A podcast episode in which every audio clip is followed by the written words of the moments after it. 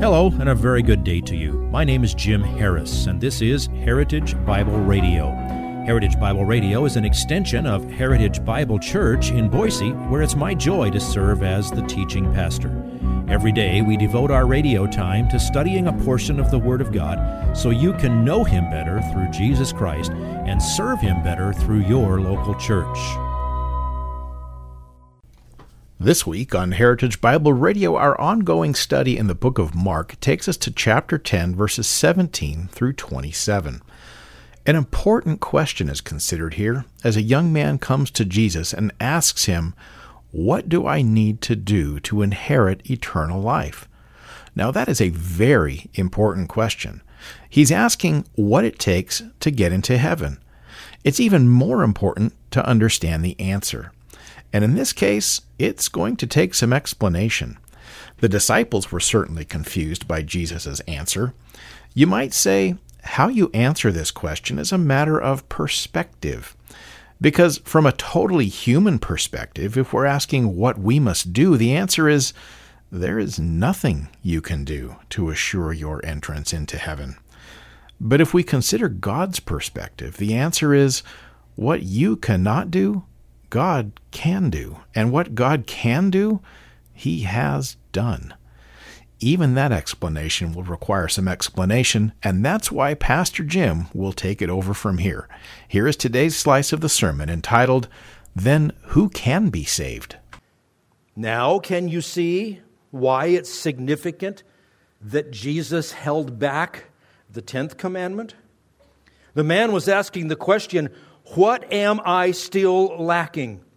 And Jesus knew that the guy didn't get it when he said, All these things I have kept. But Jesus also knew that the greatest sin that kept this man in bondage was his attachment to the worldly things that he possessed.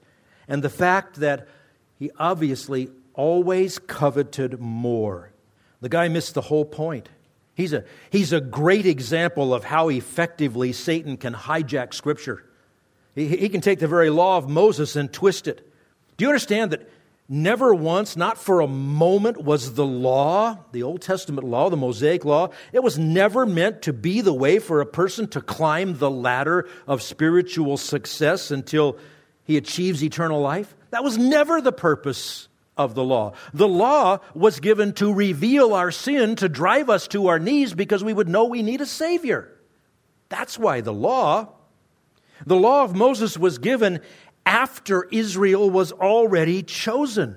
It was given after Israel was redeemed, after Israel was given their miraculous deliverance from Egypt, after they were given miraculous food and water in the, in, in the wilderness, after Israel was led to safety by God, after they were saved from death at the hand of Pharaoh, after they were promised the land as a, as a gift from God.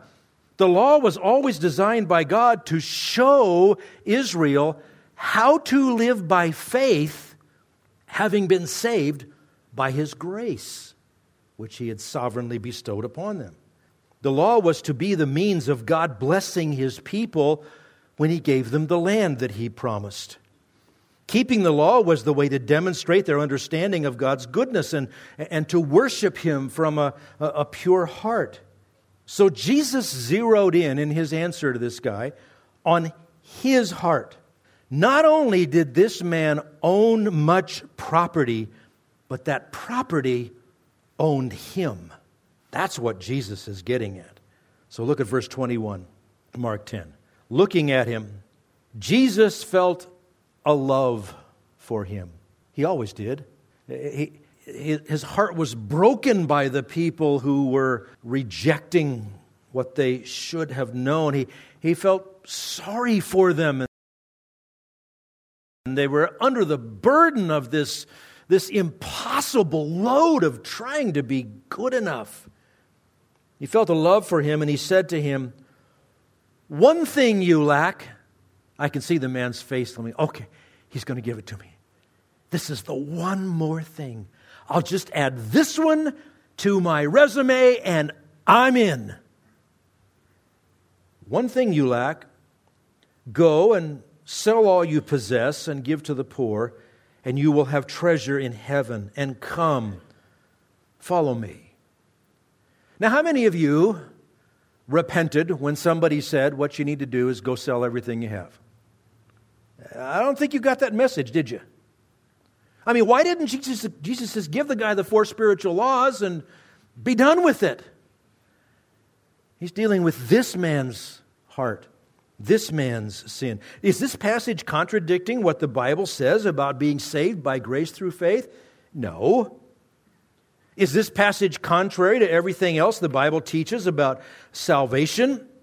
By saying you have to give away everything you own? No. But this isn't the end of the story. It unmasked this man for all to see so that we could look at the rest of this story. The man's key question was What am I still lacking? He was all wound up in himself. I know I'm just one thing short. Instead of saying, How can a sinner like me ever enter the presence of a holy God. He was lacking the willingness to make Jesus Christ his Lord. He, he was truly more attached to his earthly possessions than he was motivated to possess eternal riches. So the punchline for this guy is the same as it is for you and me and anybody else we talk to about Christ today. Are you willing to follow Jesus Christ? Do you desire to love God with all your heart, all your mind, all your soul, and love your neighbor as yourself? Are you willing, if need be, to part with things in order to let God use you for His glory, to be a blessing to other people that He desires to bless? It's true, Jesus answered this man differently than he answered most. But don't think that Jesus blew this evangelistic encounter. This man did not pass on to eternity apart from God because Jesus was insensitive to him, and Jesus on this one day didn't get the gospel quite right. For all we know, and I like to think that this is how it worked out, maybe this man was one of the ones who believed on the day of Pentecost. Maybe he was among those 3,000 who repented. The Bible doesn't say what became of him, but it does tell you a lot more in the aftermath of this encounter with Jesus about what we need to learn from it. And it leads to the next and absolutely vital question. One thing you lack, he says, but then the important question then who can be saved? This is how far we'll get this morning, verse, through verse 27. Verse 22 of Mark 10. But at these words, he was saddened, and he went away grieved, for he was one who owned much property. You see, Jesus knew that his property owned him as much as he owned his property. He said, One thing you lack. You're still tied to the world. Cut that tie and follow me. That wasn't what the guy wanted to hear.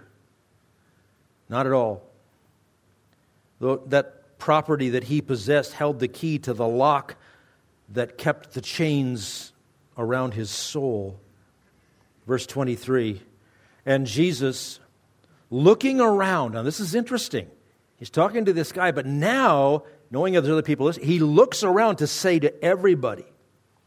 Jesus, looking around, says to his disciples, How hard it will be for those who are wealthy to enter the kingdom of God. Again, it helps to compare Matthew and Mark and Luke, and we learn that Jesus, when Jesus told him to give away his possessions and give to the poor and following him, we're told that the man's face fell. Grief just flooded over him. We also learn, as you compare the three gospel records of this incident, that Jesus made the comment about how hard it is for a rich man to enter the kingdom of heaven. He said that before the guy was gone. It wasn't after he walked away. So, since he said it to the man, he said it with the man present, he also looked around as he said it.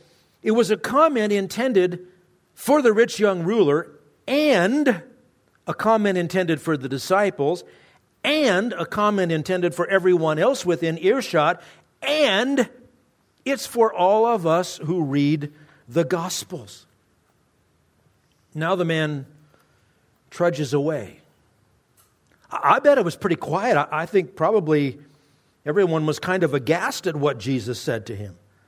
All their lives, they had been taught in that hypocritical works righteousness system of the Pharisees, they had been taught that the rich, since they could do so much more than others, surely the rich ones had the inside track to heaven because it was a merit system.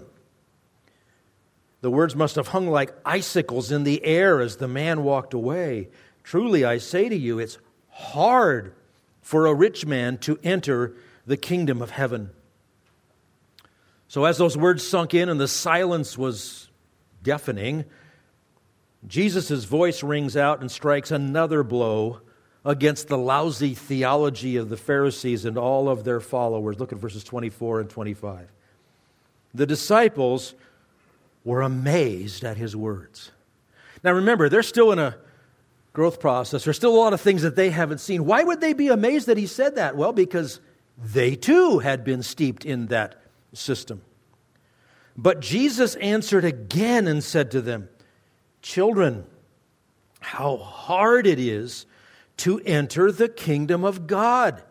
It is easier for a camel to go through the eye of a needle than for a rich man to enter the kingdom of God.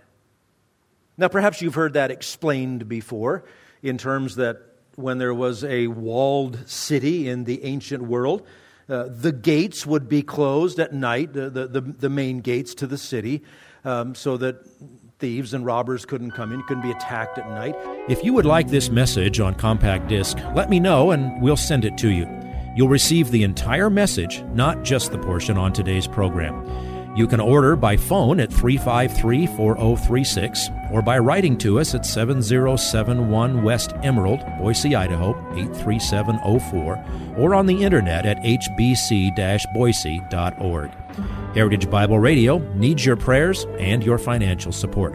Once again, you can reach us online at hbc boise.org or by telephone at 353 4036 or by writing to us at 7071 West Emerald, Boise, Idaho 83704. And if you need a church home here in the Treasure Valley, I hope you'll visit us any Sunday at 7071 West Emerald. For Heritage Bible Radio, I'm Jim Harris. See you next time. Bye bye.